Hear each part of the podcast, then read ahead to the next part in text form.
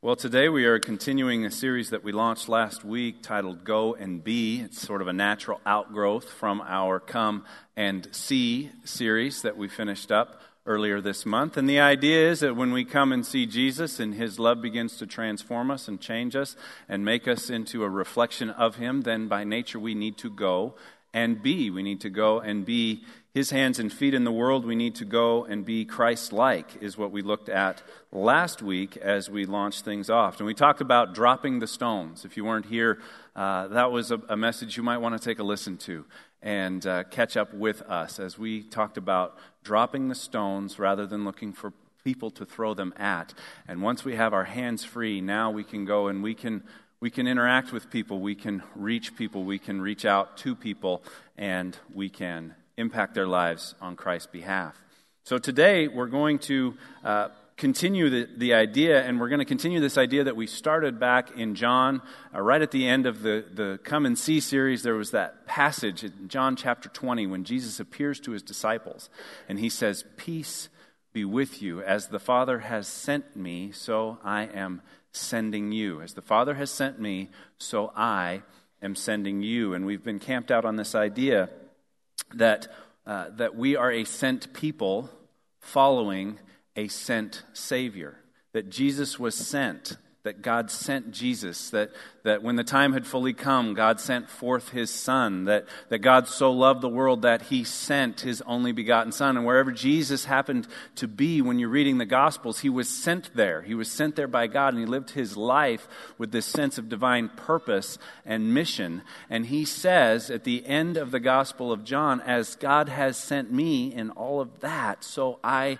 send you. And so today we're going to talk about living as sent people. So we're going to talk about going and being sent. So wherever you are, realize that you have been placed there by God with an opportunity to impact that little corner of the world for Him on His behalf, to be to be an ambassador of Christ, is the language that Paul uses, or, or to be linking arms with him in his ministry of reconciliation, seeking to reconcile the world to God. Wherever you are, you have an opportunity to live as one who has been sent there and to live with a divine sense of purpose.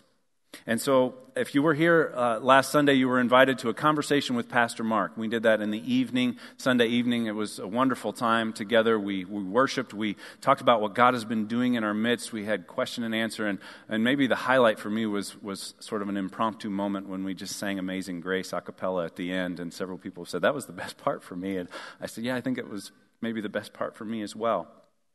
But we talked there uh, about uh, some, some things that God has been coalescing in the minds of the leadership here and, uh, and the local board of administration. And uh, we're working and have been working for some time on a new mission statement. And a mission statement that would give us a sense of purpose and direction and help us to focus uh, our attention and our intention in the right areas. And so, after some prayer and some fasting and some, some reading and thinking together and discussing together, we landed on a mission statement to reach people for Christ, give them a place to belong, and help them grow in their faith.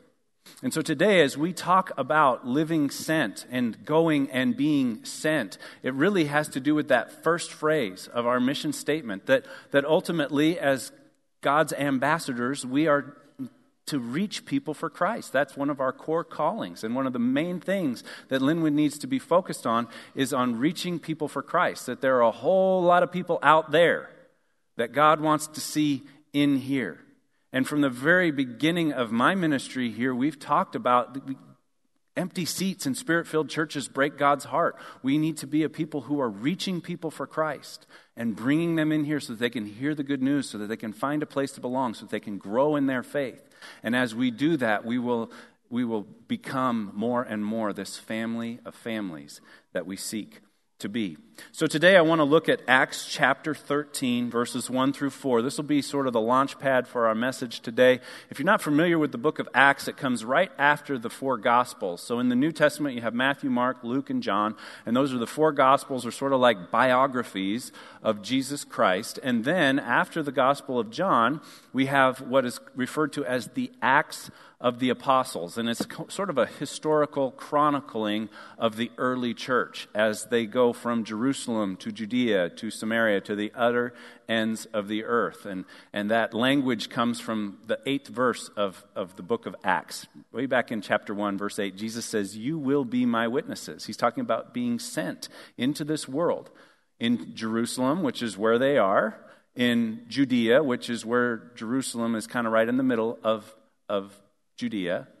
And then Samaria. Now, Samaria is interesting because Samaria involves sort of a cross cultural ministry that's going to take place. The Samaritans were a little different from the Jews, and they didn't always get along and see eye to eye. And then beyond Samaria, now we're getting into the utter ends of the earth. We're getting to where they don't even talk the same or look the same or act the same at all. And Jesus is saying, You're going to be my witnesses there. You're going to be sent there with a message to proclaim. And so that's the beginning of Acts, and then we start to read stories, and we see the church in Jerusalem, and then we see the church branch out from Jerusalem into Samaria and into uh, the neighboring areas, and now into the utter ends of the earth.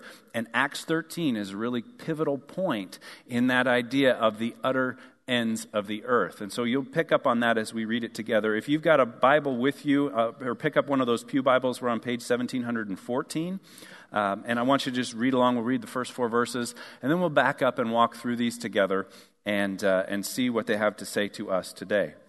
Now, in the church at Antioch, there were prophets and teachers Barnabas, Simeon, called Niger, Lucius of Cyrene, Manaen, who had been brought up with Herod the Tetrarch, and Saul.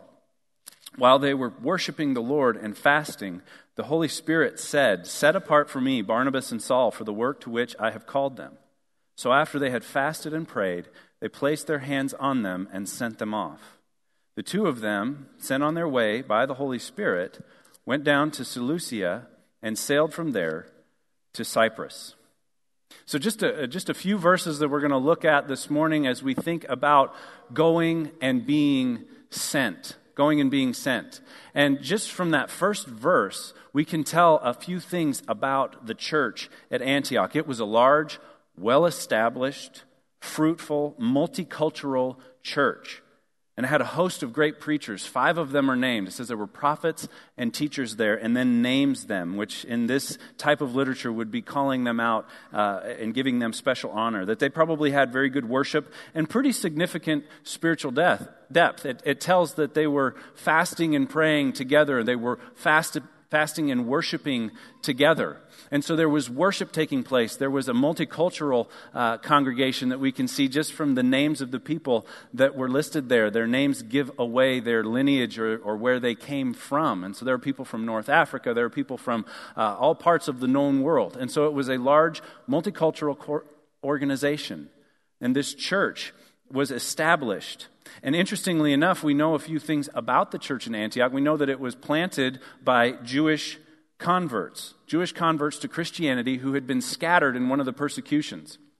So, when persecution had broken out in Jerusalem, they had scattered into the world, and it was almost as if God was using those persecutions to spread the gospel because they didn't necessarily go and be, they kind of stayed and beed initially in the Jer- Jerusalem church. They didn't branch out quickly. And there were a couple of waves of persecution at the end of chapter 4, at the end of chapter 8, where we're told that they were scattered, and this had, had led to the planting of churches around uh, the Mediterranean rim in the initial wave. Antioch was one of those churches. We know from, uh, from Acts 11 22 that that Barnabas was sent from Jerusalem to Antioch. That they started to hear about the things that were taking place in Antioch, that there was a move of the Spirit there, that these Gentiles were believing, that, that people that didn't have a Jewish lineage were believing. And so they sent Barnabas out there to check it out. And Barnabas was sent. He was sent from Jerusalem to Antioch. And after he gets there and he sees, yeah, this is legit, this stuff is happening, he realizes, hey, I'm not that far from Tarsus now. I should go and connect with Paul and bring him back. And so Barnabas goes and gets Paul, and Paul comes back, and Paul and Barnabas so into this church in Antioch for a period of about a year. And they could have easily gotten satisfied. They could have easily said, We've built this wonderful church. It's growing, it's impacting its community here. Let's just take our foot off the gas and relax a little bit and enjoy the blessing that God has given us. Right? But then the Holy Spirit shows up. In verse 2, and I, I don't know if you noticed this, but the Holy Spirit speaks the Holy Spirit speaks to the people in verse 2, and it says, While they were worshiping the Lord and fasting, the Holy Spirit said, Set apart for me Barnabas and Saul for the work to which I had called them. And by extension, we can imagine that part of the instruction was that they would be sent from there because they set them apart, they pray and they fast a little more, and they send them off. They send them off. And I want to encourage you to think if you are in Christ, if you are a believer in Jesus Christ, if you have received the gift of salvation, if you are a member of the family of God, if you know who goes before you and you know who stands behind, if the God of angel armies is on your side, you might ask God sometime, God, what have you set me apart to? Where are you sending me to? Who are you sending me to. Because we are a sent people following a sent Savior. And if you're in Christ, you are set apart and you are sent out. Maybe not overseas, maybe not to Zambia, or maybe not to China, or maybe not to South America. Maybe you are. It's absolutely possible that you could be sent there for a short term, you could be sent there for a long term. But you're certainly sent across the street to your neighbors. You're certainly sent by God, by Christ, across the hall at work to talk to somebody who's maybe struggling. You're certainly sent across town to another neighborhood, potentially, to share the good news there, to, to live as a witness for Christ there, to figure out what is your Jerusalem, what is your Samaria, what is your utter ends of the earth.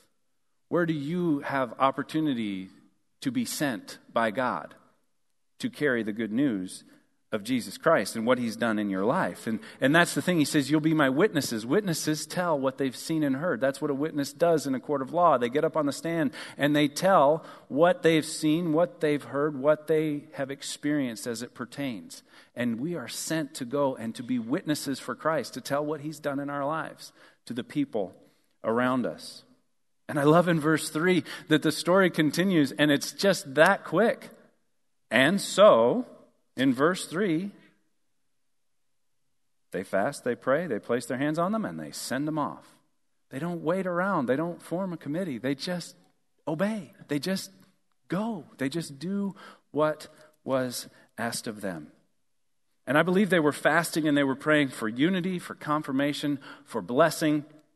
And they send them out and they send them off. And Paul and Barnabas go on what has become known as Paul's first missionary journey. There were four specific journeys where he was sent forth from a place with a mission in order to be a witness for Christ in that place and, and plant churches. And, and then from Acts, you start to read the letters that Paul wrote to the churches that he planted. And it starts with Romans and it goes to Corinthians and Galatians and to Ephesians and Philippians and on and on and on. And he's writing to pastors that he has brought into ministry with Timothy and Titus. And he's, he's writing to these places that he's been, and he's been sent there. And he's been sent there. And I included verse 4. There's probably a paragraph break in your Bible, but I included verse 4 where we're told that the two of them, Paul and Barnabas, sent on their way by the Holy Spirit, went down to Seleucia and sailed from there to Cyprus.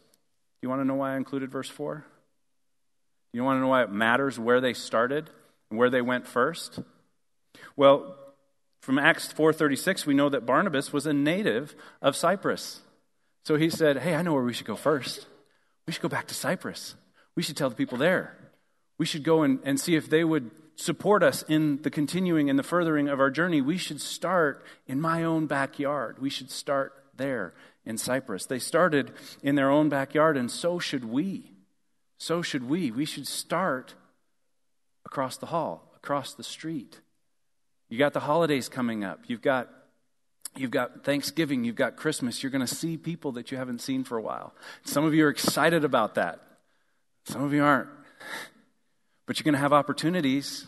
You're going to have opportunities to be a witness. You're going to have opportunities to share. You're going to have an opportunity to speak hope and speak life into situations. You're going to have an opportunity to extend grace and you're going to have an opportunity to be a witness for Christ. In fact, our, our Christmas, our Advent series is going to be titled Making the Most of Christmas. And we're going to talk about making the most of Christmas, making the most of this month where the world, at least our world here in America, is largely focused on this holiday, this Christmas, and many not for the right reasons. But we have an opportunity then to make the most of Christmas. And we'll look at the Christmas story and a number of different people who had, have, have given us examples of how they made the most of Christmas and how they found themselves forever in the Christmas story. So I'm looking forward to that.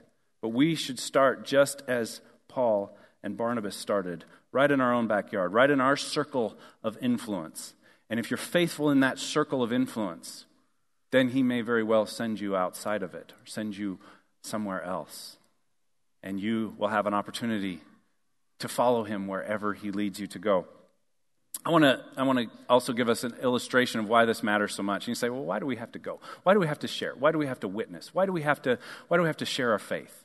Uh, there's a lot of research out there, Barna studies and Pew Research and other studies, that, that a lot of modern Christians or, or contemporary Christians don't share their faith once in a 90, 90 day period. They don't share their faith with anybody. They come to church and they worship and they, they serve and they, they do things. But as far as one on one evangelism, personal evangelism, very, very few Christians are in a regular habit of sharing their faith or inviting people to come to church or inviting people to a Bible study or something like that. And I want to I want to lift this up as sort of an illustration or an object lesson. I want you to turn to 2 Kings chapter 7. 2 Kings chapter 7. Back in the crisp pages of your Bible, right? You might have read through all this, uh, you know, in a Bible in a year program, but it's it's not for me. The the New Testament is well worn, and those those pages come apart easily. But the Second Kings, you know, the, there's parts of that that that are in pretty good shape as far as my Bible is concerned. I don't know about yours. But this is a story that is a perfect illustration of why we are sent and why we must go and be sent people. So it's on page 581 if you've got one of the Pew Bibles. Let me just read this, this passage and then comment on it a little bit. I think it'll make sense as we go through it. To give you just a little bit of the context here in 2 Kings chapter 7, there is a siege that has been laid against the city of Samaria. And it's the king of Aram in our New International Version. Some translations will say the king of Syria. Those two are interchangeable. Uh, but they've laid siege on Samaria, and there was already a severe famine. So it's a pretty desperate situation. If you go back and read 2 Kings chapter 6, you'll see that it is a very desperate situation. It is, it is horrible what is taking place inside the city as the siege continues around it, as they were already in a famine and they were already short on food and so on. And that's where we pick up the story. As the siege is going on, there were four men with leprosy at the entrance of the city gate. They said to each other, Why stay here until we die? If we say we'll go into the city, the famine is there, and we will die. And if we stay here, we will die. So let's go over to the camp of the Arameans and surrender. If they spare us, we will live. If they kill us, then we'll die. So they basically have three options die, die, and probably die. So that, that just kind of recap a little bit. They go in the city, they're dead. They stay where they are, they're dead. So they choose the option where they're probably going to be put to death, but there's that little glimmer of hope. Little glimmer of hope. And that's, that's their thought process. So at dusk they got up and they went to the camp of the Arameans. When they reached the edge of the camp, not a man was there. For the Lord had caused the Arameans to hear the sound of chariots and horses and a great army, so that they said to one another, Look, the king of Israel has hired the Hittite and Egyptian kings to attack us. So they got up and fled in the dusk and abandoned their tents and their horses and their donkeys. They left the camp as it was and ran for their lives. The men who had leprosy reached the edge of the camp and entered one of the tents. They ate and drank and carried away silver, gold, and clothes and went off and hid them. Then they returned and entered another tent and took some of those things from it and hid them also. Then they said to each other, We're not doing right. This is a day of good news, and we are keeping it to ourselves. If we wait until daylight, punishment will overtake us. Let's go at once and report this to the royal palace. So there's a desperate situation in Samaria. There's a desperate situation for these four lepers just outside the city gates, which was customary that lepers would be sent outside so that the leprosy didn't spread within the city. And there's a lot of spiritual parallels in this story to what we're talking about today. Maybe you've connected some of those dots. You see, these, these lepers did nothing to earn their salvation. They didn't go out and single handedly overthrow the Aramean army. They kind of stumbled into camp and found it deserted and found wealth and food and everything they could possibly need right there available to them for the taking. And they started hiding it. They started keeping it to themselves. They started carting it off and hiding it. And, and then they say to each other in verse 9, We're not doing right. Some translations say, What we are doing is wrong. What we're doing is wrong. This is a day of good news, and we're keeping it to ourselves. Let's go at once and report this. Let's go at once and report this. Do you see the spiritual parallels to the salvation that, that we have not earned, we do not deserve? And if we keep that to ourselves, if we don't share the good news, there's plenty to go around. If we keep that to ourselves, then we're not doing what is right. And our bottom line today is that found people find people. Found people find people. Found people live sent to find people and to share the good news with them. You might think of it that told people tell people. When somebody tells you the good news of Jesus Christ and you believe it and you have faith and you come into the family of God, now your responsibility is to go and tell someone else. Go and tell someone else. Forgiven people, when we experience God's grace and forgiveness and His mercy in our lives and we are forgiven, forgiven people forgive people. Forgiven people forgive people and loved people. When we really start to understand the love that God has for us and the love that we are then to have for others. Loved people go love people. They go love people. And we are the found people. And we are the loved people. And we are the forgiven people. And if we don't go and be sent into this world to love people and to forgive people and to spread that grace and that mercy and to tell them what we've seen and heard, then that's not going to happen. And there are people in your life that God has placed you in your life to be salt and light, to be a witness to. And if you don't tell them your story, it won't get told because you're the only person that can tell your story. You're the only person that can tell your personal story of Jesus Christ coming into your life and the difference that it has made.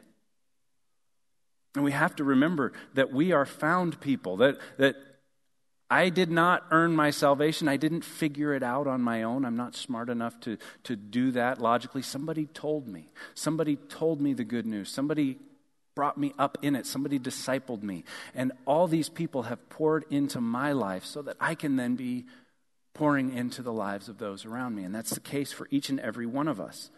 We didn't earn it. We don't deserve it. Romans 6:23 the gospel in a nutshell says that it is, it is by the, the wages of sin is death. What, what I've earned is death. That's what I earned. The gift of God is eternal life through Christ Jesus. It's a gift. We don't earn it.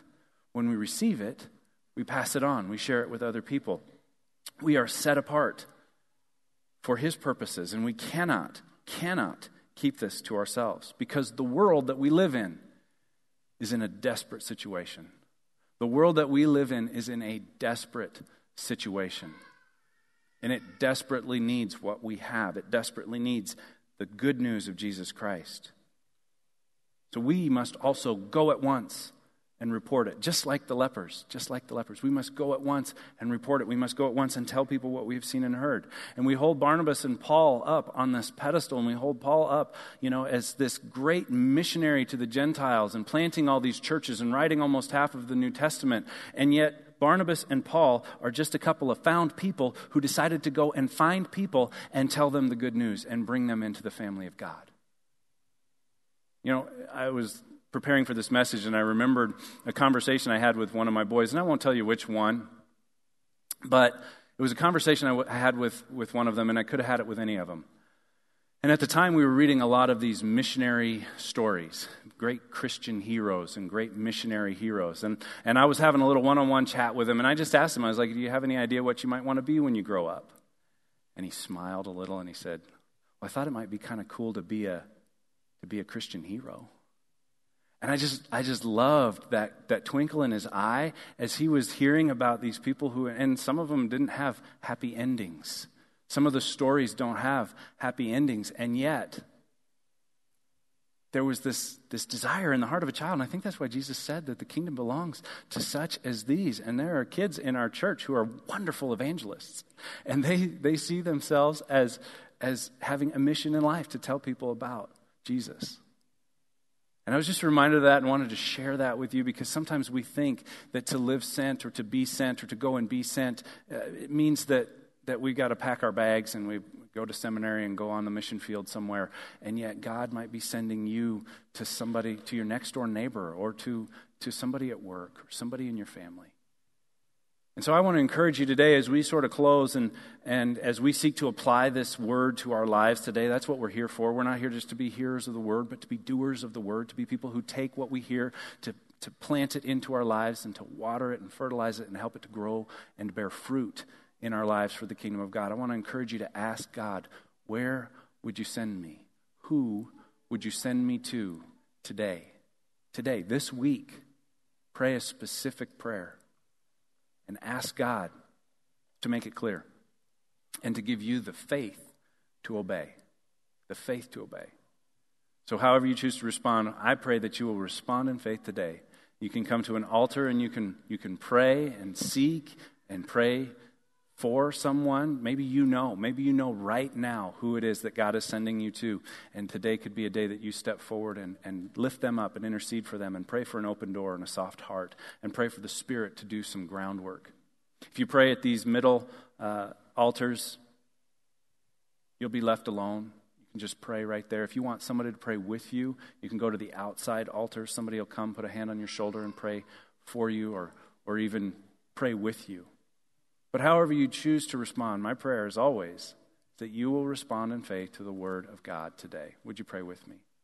Heavenly Father, we are so grateful for your word, and we are so grateful for your love and your grace and your mercy. These things that we, we gather together and we sing about and we sit and we listen to and we read about in your word.